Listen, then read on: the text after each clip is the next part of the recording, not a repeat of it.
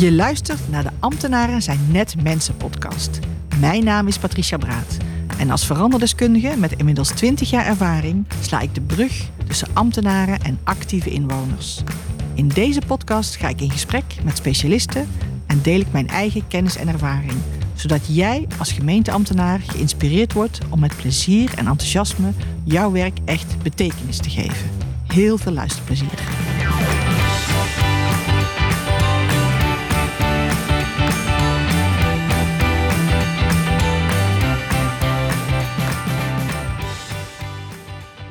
Welkom bij de podcast Ambtenaren zijn net mensen. Vandaag interview ik Jorine Beks, die een boek heeft geschreven over psychologische veiligheid met Hans van der Loo. Psychologische veiligheid is een uh, item wat ook binnen de overheid een heel belangrijk uh, thema is. Uh, dus vandaar dat het heel interessant is om eens te horen hoe Jorine daar tegenaan kijkt. Welkom Jorine. Ik stel altijd een vaste vraag, dus ook aan jou. Als jij samenwerkt met een ambtenaar, zie je dan vooral de ambtenaar of de mens? Uh, ik zie een mens die uh, probeert te werken binnen de kaders en de regels en de procedures waar hij of zij aan moet voldoen binnen zijn of haar werk. Oké, okay, dankjewel. Uh, en zou je jezelf even willen voorstellen voor de mensen die jou nog niet kennen? ik ben Jorine Beks en ik help, coach, inspireer uh, mensen om een veilige en open werk- of leeromgeving te creëren. En dat doe ik nou vanaf, denk ik, zo 2002. En uh, dat doe ik met heel veel passie. En daarnaast heb ik samen met Hans van der Loo ondertussen twee boeken geschreven. En een veilige open werkomgeving noemen wij psychologische veiligheid. Vinden sommige mensen een beetje eng en groot. En uh, terwijl het eigenlijk iedereen er wel mee te maken heeft. En als dat eenmaal wordt herkend, dan kun je er ook wat mee. Oké, okay, dankjewel. Um, ik gaf het net al aan, ik denk dat psychologische veiligheid een heel belangrijk thema is, ook binnen de overheid. Wat zijn volgens jou de belangrijkste oorzaken van psychologische onveiligheid binnen de overheid? Uh, er is een onderzoek gedaan, daar heb, uh, daar heb, ik nog niet eerder over gezegd, maar er is een onderzoek gedaan door TNO uh, vorig jaar. Ja. Dat uh, vorig jaar september heeft TNO een onderzoek gedaan over pest op de werkvloer. Waarbij uh, schokkend genoeg overheid uh, het hoogste scoorde. En wat is nou de oorzaak binnen, binnen overheidsinstanties? Ik weet niet of dat nou echt komt ook door misschien een bepaalde vorm van hiërarchie. Hè? Dat, dat, dat uitvoerende en weet je, dat een scheiding in zit. Of een bepaalde uh, tegen anderen weer opkijken, de hogere ambtenaren. Ik heb ook gehoord wel van een organisatie waar ze ook met letters werken. Dat je of een e'tje bent of een, of, of een f'je of een m. En dat de m hoger is dan een e. Kijk, dat leidt natuurlijk ook niet echt tot het gevoel van veiligheid. Nee, nee, nee. En, en wat ik denk zelf ook, wat ik vermoed is, kijk, psychologische veiligheid, dat herken je ook dat het er is omdat je elkaar uitdaagt. En dat je de status quo ter discussie durft te stellen.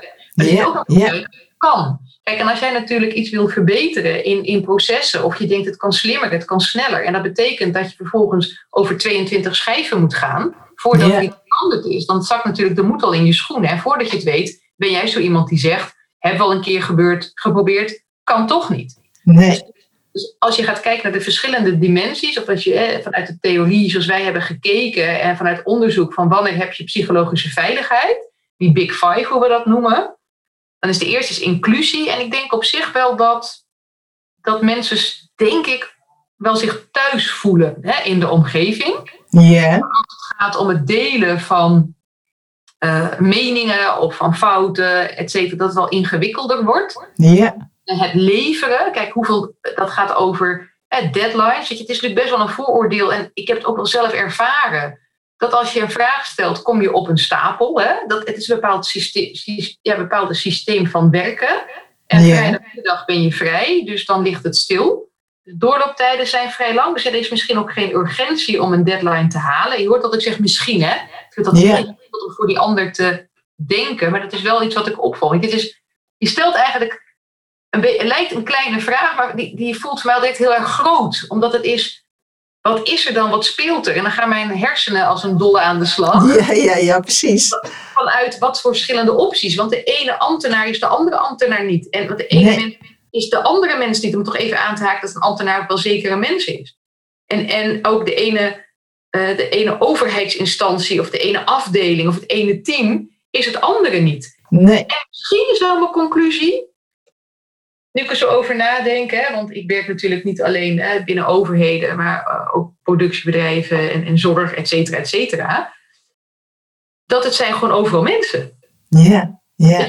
En, en allemaal dus met, binnen een systeem en die uitdaging.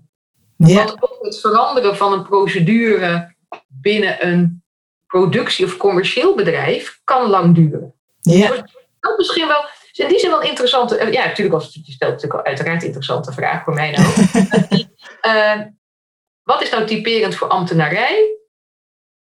Dat is het vooroordeel wat mensen hebben. Je zegt, oh, het lijkt wel een ambtenaar als het lang duurt. Maar of dat ja. waar is, op feiten gebaseerd dat dat standaard is, ik weet het niet. Hangcultuur wordt ook wel gerelateerd aan ambtenarij. Hè? Het hangen, ja. dat ja. prima zo. We vertrouwen elkaar. Het is wel gezellig. Oh, het is drie uur, wat fijn. Het is bijna vijf uur. De dag zit er alweer op. Hoef ik ook niks meer op te pakken. Ik ga koffie drinken. Maar of dat daadwerkelijk zo gebeurt, of dat het een, een vooroordeel is, hè? Ja. Nou ja, in mijn ervaring is het inderdaad een vooroordeel. Ik denk dat uh, ambtenaren een van de hardst werkende uh, ja. beroepen is uh, in Nederland. Ja, precies. Ja, maar jij noemde net ook bureaucratie bijvoorbeeld. En dat is denk ik wel een hele belangrijke die, die niet echt meewerkt in een uh, cultuur waar psychologische veiligheid speelt. Uh. Ja, en wat je nou ook zegt, ik denk, ik kan me zo voorstellen, ik weet van, vanuit mijn praktijk, want ik praat een beetje beschouwend, maar ik, ik ken ook wel behoorlijk wat ambtenaren en juist ook met een enorme drive. Mm. Best veel betrokken bij uh, jongeren vanuit. Yeah. Hoe, hoe, ga je die nou, kwetsbare jongeren? Met ambtenaren ook die echt al gefrustreerd zijn over het systeem. Weet je? En, en, en het, Ja. het gedoe. Hè, wat vinden wij? Wat vindt de provincie? Wat vindt Den Haag? Ehm, wij vinden dit goed, maar voordat we voor elkaar krijgen. En we moeten binnen die, die kaders blijven. Hoe kunnen we het voor elkaar krijgen dat het wel kan? En enorm hun best doen om in het systeem het toch voor elkaar te krijgen. Ja. En dat is ook best wel ehm, verdrietig. Of ja, dat, dat je denkt, dat moet je dan extra hard werken. Eigenlijk wat jij ook zegt. Je moet, als je echt met die, die passie hebt in zo'n systeem, dan ga er maar aan staan. Ja, ja. Nou ja, wat mij, mij opviel in het boek, hè, jullie hebben het ook heel erg over betrokkenheid, hè, dat dat een heel belangrijk aspect is. eh, eh, ehm, en dat zie je meer als voldoende binnen gemeenten. Maar inderdaad, het systeem werkt niet echt mee. Mensen hebben behoorlijk wat doorzettingsvermogen nodig om dingen te willen veranderen en te kunnen veranderen binnen dat systeem. Ja. En dan heb je ook nog eens een keer te maken met verschillende lagen, hè, met allerlei politieke eh, structuren waar je rekening mee hebt te houden. Dus dat helpt ook natuurlijk niet echt mee. Nee, nee, nee, absoluut niet. En de meningen en, en natuurlijk ook weer de politiek erin met, met, met wat wil de gemeente zelf of wat is van belang en, en de politieke agenda. En nee, ik, het lijkt me echt. ehm, ik heb ook wel een opdracht een keer gedaan voor, so- eh, voor eh, sociale veiligheid en eh, so- sociale nadenken, veilig- werkgelegenheid. Zeg ik dat nog goed? Ik niet Ja, ja, dat kan. Even. Maar die, dat ik dan ook dacht, "Tjie, je zou maar in dat systeem zitten dag in dag uit. Dus er is wel een bepaald type mens die dat volhoudt. Weet je, je moet volhardend zijn, je moet je tempo aanpassen.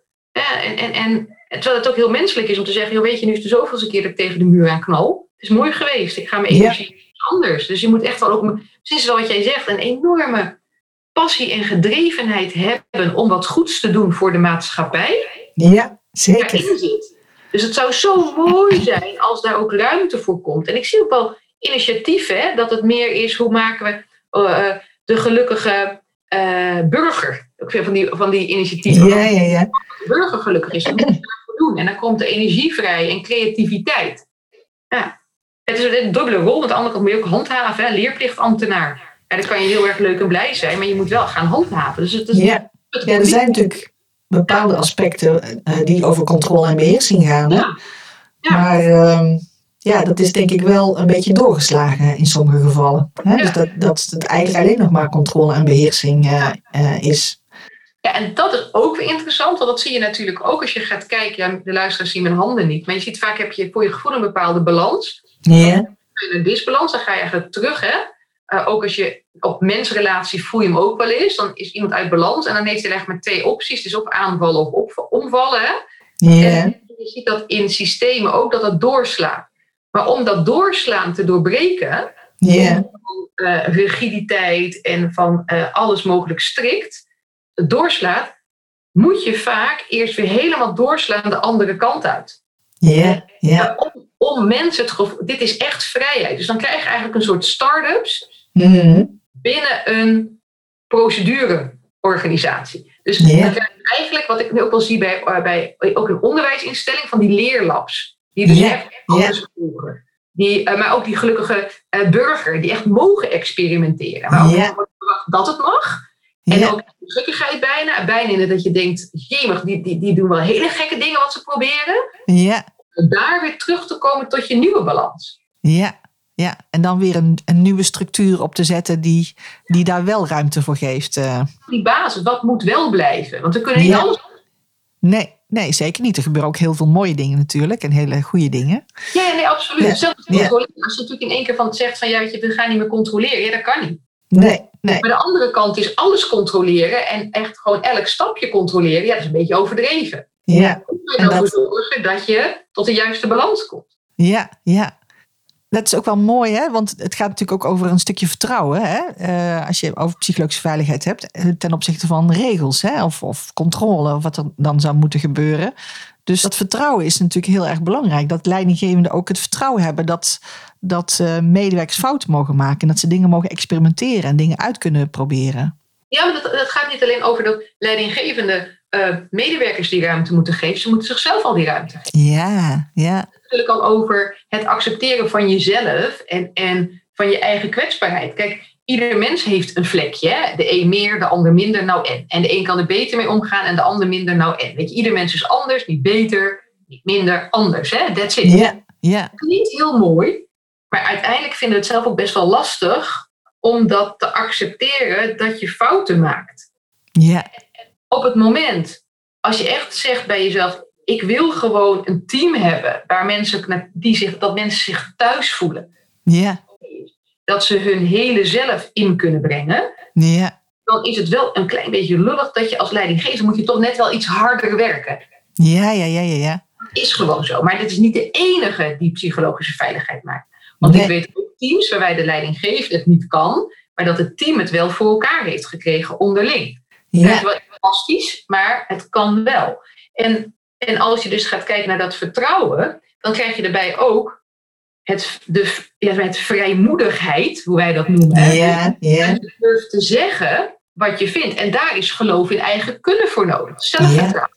En zelfvertrouwen groeit weer ook als je gaat kijken naar autonomie. Dat je zelf invloed hebt. Maar dat betekent dus weer dat je als leidinggever, wat je net zei, dat je ruimte moet durven geven. En hoe doe je dat? Kijk, en dat doe je in mijn beleving, hoe authentieker. Hè? We hebben ook in het tweede boek, de veldgids, waar we het in, voordat we de podcast hadden, hebben we het ook over voorbeeldgedrag van leiderschap. En ook persoonlijk leiderschap kun je ja, ja, en de een is aandacht, hè, want ehm, de, de, dat je echt in el- elke interactie, hè, als je zegt het is van belang dat het veilig en open is, of psychologisch veilig, dat je er heel erg bewust mee bezig bent, dat je er aandacht aan besteedt. Je, je krijgt geen psychologische veiligheid, bouw je niet tussen de soep en de aardappelen. nee, ja, Maar ook de authenticiteit. Het moet authentiek zijn, het moet zijn wie jij bent. ja, ja, Maar ook ieder team is anders. ja, Het wil niet zeggen, het is niet een, een, een keurslijf van dit is psychologisch veilig. Nee, want het team, hè, wat ik ook in het boek beschrijf,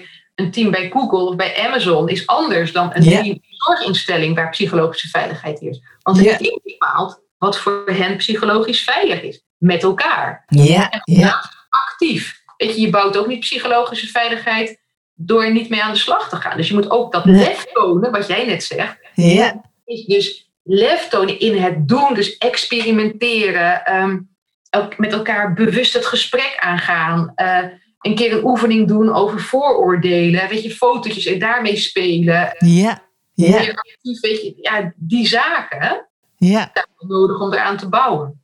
Ja. Nou ja, ik vond ook wel mooi wat jij zei net. Dat, dat het inderdaad ook iets is wat, wat je zelf ook uh, in gang moet zetten. Hè? Dat je zelf ook daarin moet handelen. En dat het niet altijd groots hoeft te zijn. Het mogen ook gewoon kleine stappen zijn binnen je eigen invloedssfeer. Waar je iets mee kan doen. En dat kan al een heel verschil maken. Hè? Ja, ja, dat klopt. Zal ik een voorbeeld geven? Wat ik, Ja, doe maar. Ja, ja, ja graag. Ja. wat ik zelf wel verrassend eh, eh, vind, vond en vind. eh, en waarom daarom ik hem ook noem, is ehm, in alle meetings die ik eh, begeleid, probeer ik zo snel mogelijk, dat doe ik eigenlijk altijd standaard te check-in. Hoe is het ermee? Zeker in deze online omgeving, hè? dat je dan dus, dan zie je elkaar echt amper gewoon echt, hè? Ja, ja, ja. wordt het wel eens overgeslagen en ga je direct de agenda in. Maar even die check-in, hoe is het? Hoe sta je erin vandaag? Hè? Dan heb je al het eerste stukje verbinding. Nou, veel mensen zeggen, ja, nou, dat ken ik wel. Dat is niet echt nieuw. Hè? Dat is misschien dat jij ook wel denkt, nou ja, weet je, dat is logisch. En de check-out, die doe ik ook Ja. altijd. Maar die check-out doe ik niet alleen op hoe is het, hoe was het, meeting naar wens. Ja, Maar ook op hoe willen we nou samenwerken? Hebben we gedaan wat we zo graag wilden doen? Dus hebben we feedback gegeven? Hebben we doorgevraagd? Zijn wij eh, nieuwsgierig geweest? Onbevooroordeeld nieuwsgierig? Hebben we, Zijn we aan het zenden geweest om de beurt? Elkaar overtuigen van eigen mening? Of hebben we onbevooroordeeld geluisterd naar die ander om te begrijpen wat die ander aan het zeggen was? Weet je. Dat zijn hele grote woorden, maar je kunt ze ook wat kleiner maken. ja, zeker. Ja, En dan krijg je aan het eind, bouw je daardoor weer aan dat onbevreesd durven zeggen wat je vindt. Dus je nodigt elkaar dit uit, want het is, het is ook bouwen, het kost tijd. Je, eh, en het is, het, het is er zo en het is weer weg. Weet je, vertrouwen komt te voet en gaat te paard. Dus het is ook niet wat je afvinkt op een lijstje nee, nee. in, de interactie. Dus dat kan je eigenlijk direct doen, hè? Ja, Wat je zelf direct kunt doen, is als iemand van jouw collega een idee oppert, dat je dan jezelf aanleert, ook als teamleider, dat je, als je dan bij jezelf denkt, ja, nou, dat is niet echt, eh dat hebben we al eerder gedaan. Of eh, ja, ja, ja, precies. alleen maar beren. Ja, Dat je jezelf denkt, we maken van die beren dansende beren. En, eh, we maken, en, en ik ga, ga eens vragen van, joh, hè, wat goed dat je meedenkt. Want uiteindelijk is dat ook goed. Het is hartstikke leuk als iemand een idee oppert. Hoe dom ook, ik denk mee. Of zij denkt. En als je dan al begint vanuit die ander, hè, dat hij die behandelt vanuit dat hij een positieve intentie heeft, dat hij iets mee wil doen, en je wil meer van die ideeën hebben, dan moet je hem natuurlijk gaan omarmen. Want anders denkt die ander die ook een idee had, nou ik zeg het ook maar niet. Nou, Nee. Geen idee. nee. En het leuke is dan wel, het wil dus niet zeggen dat je dan alle ideeën moet gaan uitvoeren als zijnde, nou laat weet je, alsof je gewoon koekoek bent. Dat kan natuurlijk ook niet. Dus wat wil je? Je wil medewerkers of je wil collega's die hun mening durven te zeggen, maar die wel optellen en een bijdrage leveren aan uiteindelijk het gemeenschappelijke resultaat wat je wil halen. Dus dan moet je elkaars hersenen gaan aanzetten. Dus Ja, dan, en dan krijg je dat eigenaarschap en die verantwoordelijkheid en de autonomie. Zeggen, wat een goed idee. Heb je daarover nagedacht? Hoe zou dat kunnen uitvoeren? Wat is daarvoor nodig? Kun je het misschien wat verder uitwerken? ja, En, en, dan, en dan gaat diegene zelf nadenken. En dan gaat hij een beetje uitzoeken. En weet je of het al eens eerder is gedaan of niet? Kun je eens kijken. Kunnen we leren van het verleden? En voordat je het weet, gaat, ja, dan gaat zo iemand wat, ja, gaat aan. En dat Ja. heb je nodig. Hè? Mensen moeten Ja. aangaan. ja. Nou ja, wat jij straks ook heel mooi zei, hè, dat het belangrijk is dat mensen gezien worden, dat ze gehoord worden, dat ze ook daadwerkelijk, ehm, ja, inderdaad, eh, Ja, wat leuk dat je dat zegt. Want ik zei eerst altijd, eh, ieder mens wil gezien worden. En voor mij was dat alomvattend. ja, Ja, en gehoord. En toen dacht ik later, er wel bij zeggen. Want ja, klopt, nee, dat is heel grappig. Want dat ik jou zie, is heel fijn. ja, Maar, dat wordt wel vaak, maar als ik dan verder denk in teams, dan zeg ik, ja, ik, ik zie de mensen en ik, en ik hoor ze. Ja, en dan? ja, ja, Ja, en als je natuurlijk wel gehoord wordt, maar er wordt niet geluisterd, nee, Dan nee, heb je, dat is een heel groot verschil. Nee, ik, we mogen allemaal onze mening geven. Helemaal geen probleem. We geven allemaal onze mening in het leven. Ja. We mogen allemaal zeggen wat ze vinden. Ja, en dan? Ja. Ja, dat, was dat is natuurlijk helemaal niet echt stimulerend. Op een gegeven moment. dan- En ik had laatst ook, eh, het is heel grappig, een manager, een, een mevrouw, en die, heeft, eh, die fokt honden. En eh, dus die, heeft, eh, die haalde er ook een hondenvoorbeeld bij. En die zei ook van, ja, weet je, ehm, uiteindelijk hè, is het dan als je elke keer wat vraagt, wat vraagt, wat vraagt, maar nooit daar ook een positieve bekrachtiging of een positief eh, actie op laat volgen, dan houdt het een keer op. Als je tegen de hond zegt zit en je, en je houdt een borst voor zijn neus, dan gaat hij zitten. Nou, dus ik denk toch wel zeker dat bij de elfde keer je zegt van joh, uh, allemaal leuk en aardig, voor jou ga ik niet meer zitten. Nee, nee. Je hebt wel ook, en ergens vond ik het best wel komisch, want je hebt worst nodig. Moet je ze nou een borst voorhouden om beweging te krijgen? Dat is best wel grappig. Maar de essentie ervan is dat natuurlijk je, als je iets vraagt en er is een reactie, dat je daar ook weer op moet reageren in de positiviteit. Weet je? En ja, en, ja beetje gek vergelijk misschien, maar ik vond hem wel grappig van, ja, je, moet, je kunt niet alleen maar wachten tot die ander wat doet. Dat is hem ook hoor, van psychologische veiligheid. Je kunt als teamlid niet wachten tot jouw teamleider het een keertje doet. Ja, ja. Nou ja, dat, dat is gedrag wat ik ook wel in de praktijk vaak zie. Hè? Dat mensen denken van ja, maar wie ben ik dan om dat verschil te maken? Hè? Van iemand anders moet maar zijn kop boven het maaiveld uitsteken. En dat is natuurlijk jammer. Want als je inderdaad erop vertrouwt dat ook al is, is de vraag maar gewoon van... Goh, is dit nou wel verstandig wat we doen? Of, uh, of ik vind daar wat van. Als je dat een keer durft, ja, dan, dan kun je al een heel verschil maken. Hè? Dat mensen denken, oh, oké. Nu zeg je ook iets moois, hè? Van um, mensen dat is wat ik ook in het begin voor dit, deze opname ook tegen jou zei. Hè? Dat zeggen, ja, psychologisch veiligheid is zo groot, het is zo spannend en, en ingewikkeld. Zeg maar, eigenlijk, of ik herken het niet, heb ik ook wel. Nou, ik heb er geen last van, ik zeg wat ik vind. Ja. ja, weet je, ben je wel eens een meeting uitgelopen dat je bij jezelf dacht, ik had het wel willen zeggen, maar ik heb het wat. Ja. En, um, en dan praat je het eigenlijk licht. Het was niet het goede moment, of er was geen tijd, of hij of zij zat er niet lekker in. Of de vorige keer dat ik zei dat ik iets zei, um, werd ik uitgelachen. Of Pietje die zei wat, nou, daar werden ze reageerden zo fel op, ik denk ik zeg niks. Of yeah, yeah. was om. Of, nou, je kunt zo gek niet bedenken, of, of, of, of, of. Yeah. Als die momenten, eigenlijk heeft ieder mens dat gehad. En als je dat weet, dan is dat dus al die psychologische onveiligheid. En dat is al interessant om te realiseren. Weet je, dat is ook het moment, net als met pesten, de wegkijkers. Het niet zeggen wat er gebeurt. Ja. Uh, dat je vindt dat een collega van jou niet helemaal netjes is behandeld, of dat iemand toch niet helemaal de juiste toon aanslaat, en dat je je mond houdt in plaats van dat je het zegt. En, en, de, en het mooie is dat je daar dus, als je dat herkent bij jezelf, dat je ermee aan de slag kunt. Dat je, voor jezelf is dan de kunst, als je het herkent, is het eerste dan het erkennen dat je daar dus een rol in hebt. Dat je ja. dat doet, dat het heel vervelend is dat die ander zijn mond zo raar opentrekt. Of wat dan ook. Maar dat jij daar invloed op hebt. En dan is de stap, wil je dat? Hele ja. bewuste. Want wat ik net zei, bouwen aan psychologische veiligheid. Dat is die aandacht, maar dat is ook echt dat willen. Het van jezelf willen dat je iets gaat doen. Dat is het moeten. En als je dat weet, dan krijg je de fase van wat moet ik daar dan voor kunnen? Wanneer ga ik dat dan doen? Wat heb ik nodig? En dan kom je bij wat ik wel voor de grap triggers zeg. Welk setje heb jij nodig? Welk hulpmiddel? Ja. Dat kan zijn dat het bij jezelf zit. Dat je bij jezelf denkt, ik doe het gewoon. Als ik het niet doe, dan mag ik vanavond geen M&M's. En als ik het wel doe, mag ik mezelf echt lam eten aan die M&M's. Ik zeg maar iets gekscherend, hè? Ja, ja, ja. ja. Het kan ook zijn dat je zegt, maar ik durf het te zeggen als ik weet dat ik niet de enige ben. Ja. En dat is niet erg. Want dat, ik ben niet voorstander van bondjes, maar als het constructieve bondjes zijn, ja. om uiteindelijk iets te doorbreken, dan ben ik wel voorstander. Want kijk, ieder mens heeft invloed op zijn of haar eigen leven en daardoor geluk. En je hebt een gruwelijke impact op het leven en het geluk van al die mensen om je heen. En je mag nooit moedwillig dat leven van die ander verhabben zakken. Vind ik gewoon een leuk woord. Ja. maar als je dus niet zegt dat die ander het verhabben zakt, dan kan je die ander niet kwalijk nemen dat hij dat doet. Dan kun je van alles van vinden. Je kunt vinden dat die normen en waarden niet kloppen en dat het heel normaal is. En hij moet toch weten of zij moet toch weten dat het idioot is. Maar als je dat niet zegt. Nee, nee. Dus dat betekent dat die verantwoordelijkheid. Ja, precies. Weer. En om dat te durven, ja, dat is echt, weet je, lef is gewoon niet logisch. Was lef maar logisch. Ja, dan was de wereld een stuk makkelijker, ja. Ja, ja mooi.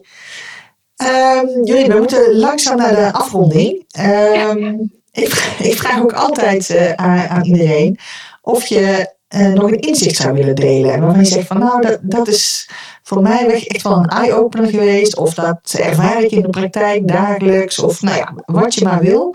Maar wat zou je de luisteraars nog met, willen meegeven? Ehm, wat ik net hiervoor aangaf is dat, um, voor gesprek zeg maar, dat ik yeah. voor kwetsbare jongeren, eigenlijk vind ik het de grootste helden en moet er gewoon een rode loper voor uit worden gerold, maar dat terzijde. Uh, en die stichting ik opgericht heb en dat elke dag een team van allemaal verschillende type jongeren en, en ik wist ook niet wanneer of hoe, welke, wie er kwamen, alleen dat er een team was. Ja. Yeah. Dat was gekscherend hè, dat ik een soort speeltuin aan huis had om echt heel erg bezig te zijn met hoe krijg je mensen in beweging? En dan niet vanuit mijn willen. Ik heb geleerd dat je niet kunt willen voor die ander. Dus één inzicht. Je kunt inspireren, je kunt verleiden, maar je kunt niet willen. Nee. Dat is harde voor mij. Um, en hoe je dat nou doet. Kijk, en een ander enorm inzicht is dat ik dacht echt dat als je nou elke dag heel duidelijk hebt, zo willen we samenwerken, hier geloof ik in, en tot in je kleine tenen het doorleefd hebt, dat het dan goed komt. En ik heb zelf meegemaakt hoe ik zelf, toen het heel spannend werd, het niet deed. Ja. En dat vond ik zo'n angst, bijna ja, grote confrontatie. En wat ik toen heb geleerd is dat al heb je de beste intenties en, en, en geloof je erin, dan nog heb jij ook als mens een kwetsbaarheid, een zwakte, een leerpunt, een fout, een ontwikkeling, hè, hoe je het maar wil noemen. En om vervolgens, wat, wat het enige is, wat dan helend is voor je omgeving, is kwetsbaarheid. Ja. En Mooi. is dus aangeven wat het met je deed, wat er gebeurde. Uh, en om zo ook, ook weer de tijd te gunnen aan de ander, aan het team, om weer tot samen leren te komen. Dat kun je ook niet forceren. Nee. Als je zegt, dan kun je ook niet verwachten, de ander zegt het is goed. Dat, dat zijn ook dingen waarvan je denkt, hé, hey, hè, nu heb ik het wel over nog iets, voordat mensen denken, wat heeft die gedaan? Dit was in gewoon een of andere enorme stresssituatie, heb ik iemand gewoon gezegd, je lijkt wel een schaap. En uh, dat was een enorm gedoe. En ik kan het, een heel lang verhaal, maar het is op zich echt een hele leerzame anekdote. En in plaats van dat diegene zei, wat, wat flik je me nou, je bent zelf een schaap. Yeah. zei die hele arme jongen, die zei, ja, je hebt gelijk. En toen dacht ik, mijn god, wat ben ik aan het doen? Yeah. Wat zeg ik nou? En, en dat kun je nog wel rechtzetten. Ik heb het niet over uh, hoe noem je dat? Die, die, die, die uh, uh, nou zeg maar de hashtag MeToo situaties. Hè? Nee, nee, nee. nee Want dat nee. is natuurlijk zo. Hè? Je hebt natuurlijk die uitspattingen. Dan kun je nog gewoon kwetsbaar opstellen en sorry zeggen en zeggen ik had het niet moeten doen. Maar als je echt over, de, echt over die, dan wordt het hem niet. Nee, nee. Maar blijf je daar binnen, dan is dat wat ik heb geleerd. Dat, dat kwetsbaarheid de weg naar heelheid is, een heling is in een team. En uiteindelijk Ja. ook dus naar jezelf. Dus Ja. het zit in jezelf en het zit in het team. Ja. Is, dat, is dat een beetje antwoord op je vraag? Ja, nou ja, ik denk dat het een hele mooie is. Kwetsbaarheid is natuurlijk eigenlijk ook een vorm van kracht. Hè? Als je dat kan laten zien, eh, Ja. kan het heel erg krachtig zijn. eh. Ja. En spannend, maar ook zeker de moeite waard. eh. Ja. En ik denk dat heel veel ambtenaren daar ook iets aan hebben. Dus mooi inzicht. Ja. Ik, ik wil jou bedanken, Jorien, voor het interview. Ja. En misschien wil je als afsluiting nog even de twee titels van jullie boeken noemen. Wat leuk dat je dat vraagt. Sowieso ontzettend leuk gesprek. Het vorige gesprek vond ik ook heel leuk. Dat weten de luisteraars niet. Dus dat is ook wat. Maar oké.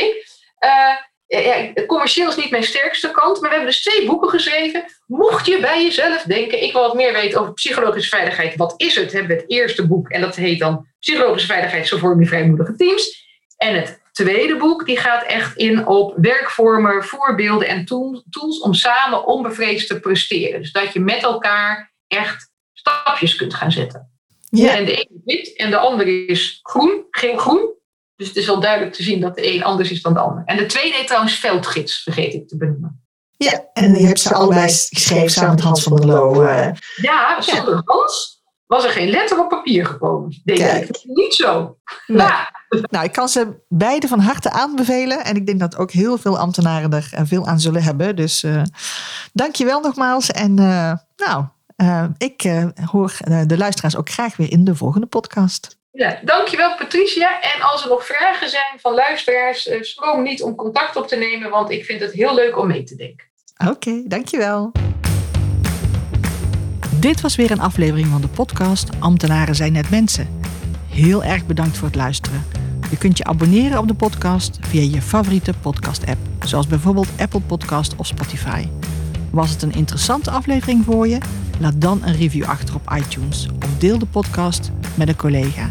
Heb je vragen naar aanleiding van de podcast? Neem dan gerust contact met mij op. Tot de volgende podcastaflevering.